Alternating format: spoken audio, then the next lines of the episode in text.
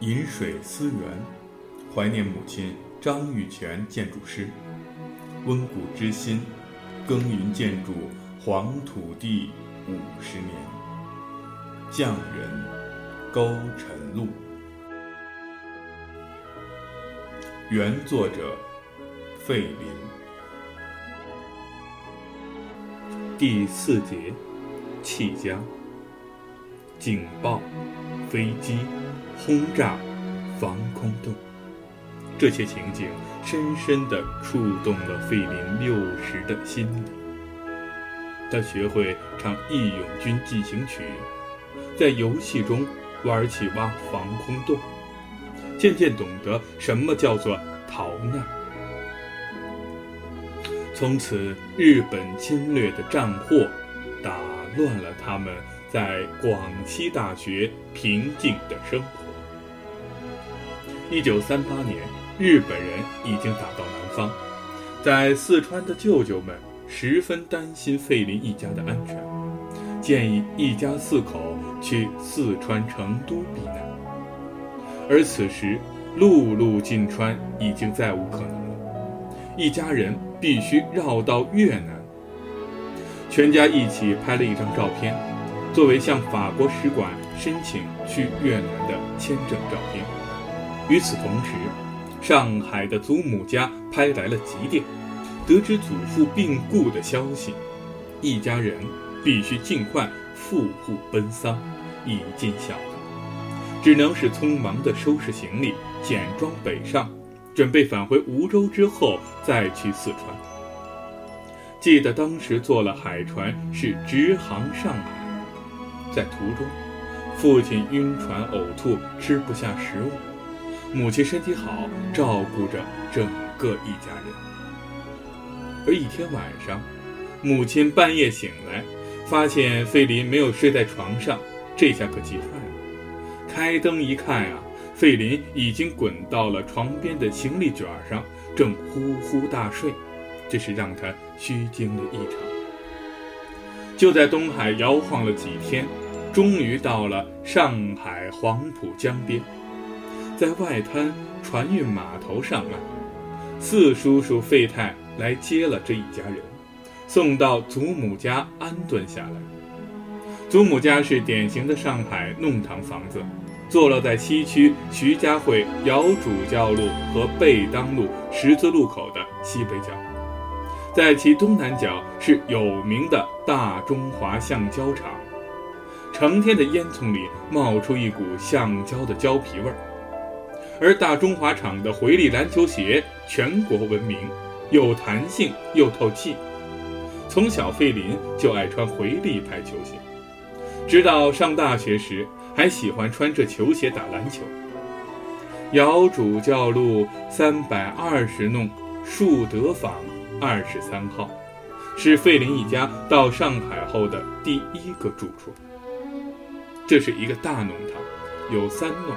每弄沿窑主教路都有一扇弄口大铁门，进弄门后，一条约八尺九米的混凝土路直通弄底，弄底设了汽车库，弄的两旁是并肩排的三层独门独户的砖楼房，红瓦坡顶，每户南面都有小花园，北面是厨房后门。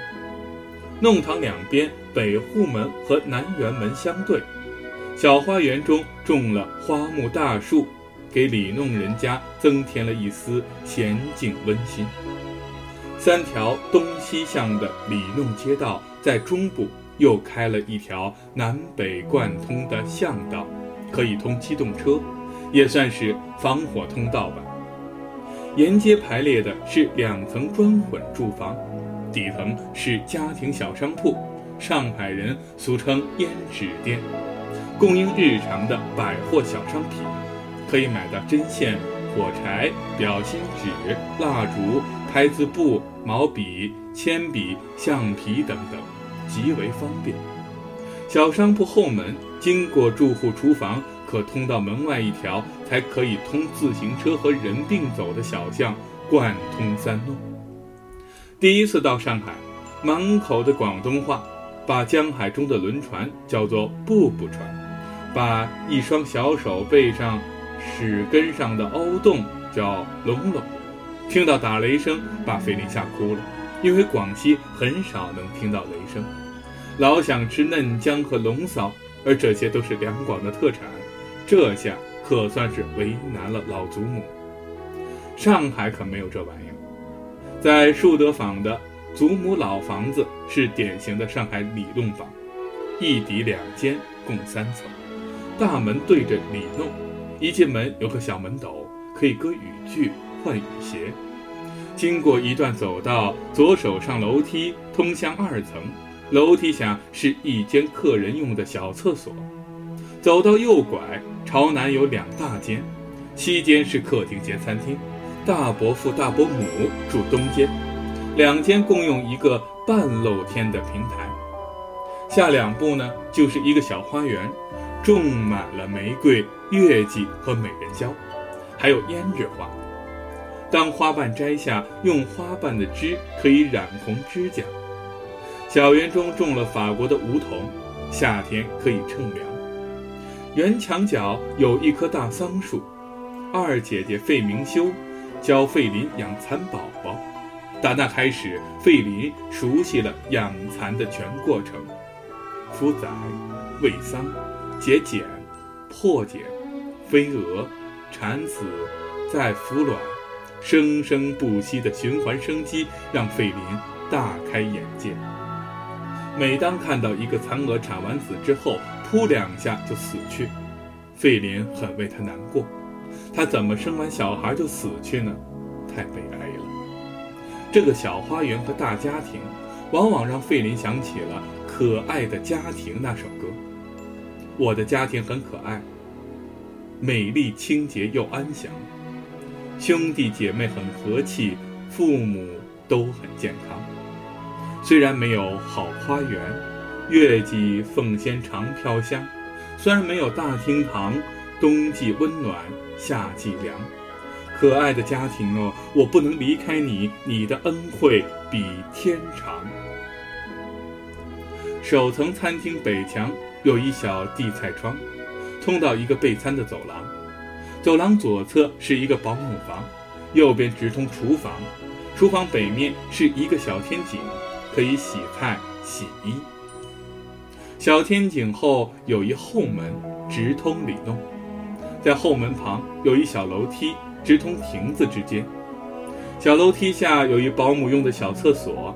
二层朝南有两间卧室，而祖母在西房，二伯父和四叔叔在东房。边上通往侧浴间，三层俗称假三层，是在坡顶下挖出的两间，一大一小。小间是储藏室，而费林一家四口安顿在大间。朝南有一个老虎窗，开在了斜坡顶上。由二层通往三层的休息平台上有一外门，可通往亭子间上面的晒台，这是晒衣服的地方。从晒台上可以看到里弄小巷，而有时候晚上四叔经常会带费林在晒台上看北斗七星，教他去找猎户星座和西边的金星。在上海期间，祖母听说费林一家要绕到越南去四川，坚决不同意。在战乱时候，带了两个小孩长途跋涉太不安全了，祖母不放心。父母见到老母这样的一个态度，只能是改变主意，听从劝告，不去了。过不久，告别了上海老家，乘轮船南下，回到广西。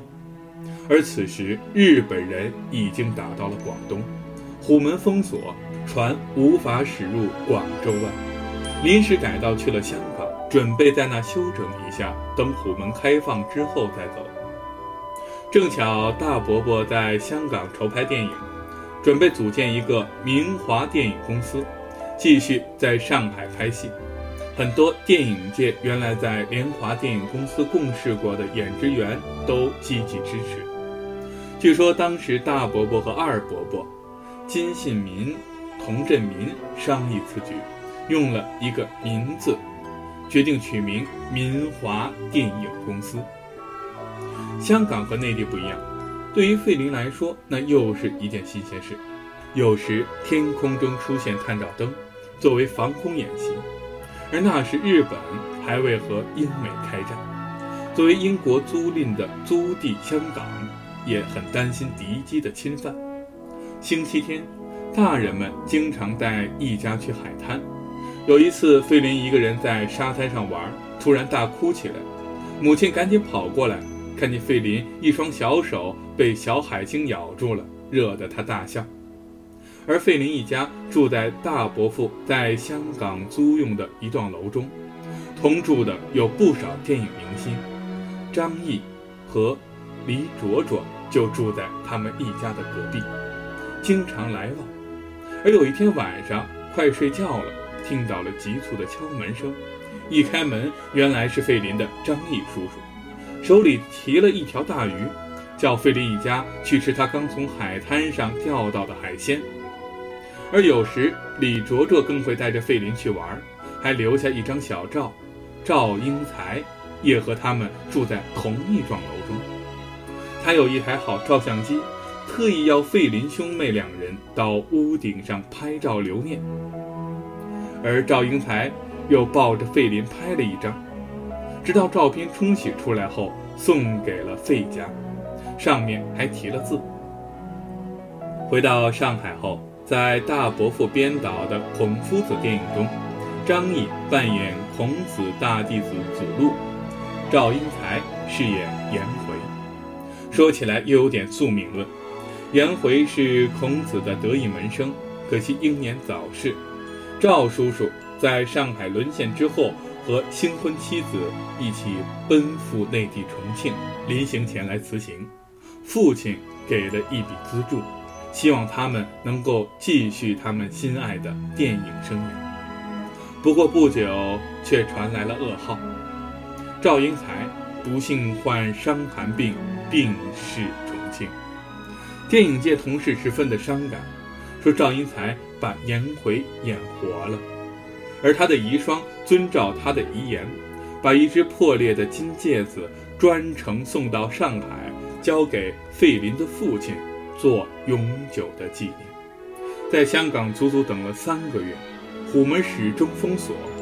不久，广西沦陷，梧州也在战火中受到重创，真是国破家亡，一家人哪儿也回不去了，只能重新坐船返回上海，再次住到树德坊，而又一次和祖母伯父们团聚了。事后，费林问母亲：“广西的家丢了，损失多大？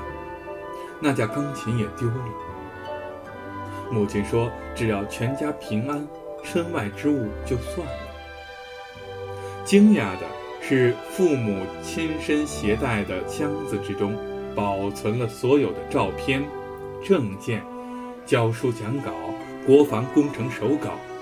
母亲说：“这是他的经验。”这些物品必须随身携带，要留住记忆，要留住自己的心血。